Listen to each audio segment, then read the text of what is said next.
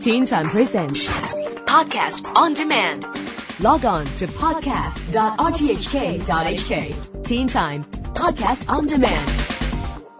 Teen Time. Style File. Thanks, Allison. Hey there, and a warm welcome to Style File. I'm Jennifer Su. This week marked the inauguration of U.S. President Barack Obama. It's the first time an African American president has been sworn in for a second term. Now, while there was plenty of excitement over Obama, there was also plenty of intrigue over Michelle Obama and what the American First Lady would wear for the big day. Fashion choices are obviously important because whatever the First Lady and Obama's daughters wear sell out online within hours, if not minutes. A little known designer like Jason Wu four years ago has become an overnight sensation after Michelle Obama wore his beautiful white gown for the inaugural ball. This January was considerably chilly, and of course, uh, Michelle Obama's inauguration day outfit was a Thom Browne coat and dress based on a man's silk tie. We also love her edgy new haircut and bangs. During the inauguration, the weather was so cold in Washington that viewers could not see the dress under the coat. However, the first glimpse of Michelle's outfit and those of her daughters Malia and Sasha came earlier at the inauguration church service. Malia is wearing a J. Crew lady coat with a fur-like collar over a blue teddy dress, and Sasha is dressed in Kate Spade New York Patrice coat and a Carolyn dress.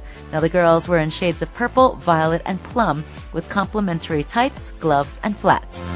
According to the White House, Michelle Obama is wearing a navy Thom Browne coat and dress in a reflective fabric and pattern based on the style of a man's silk tie.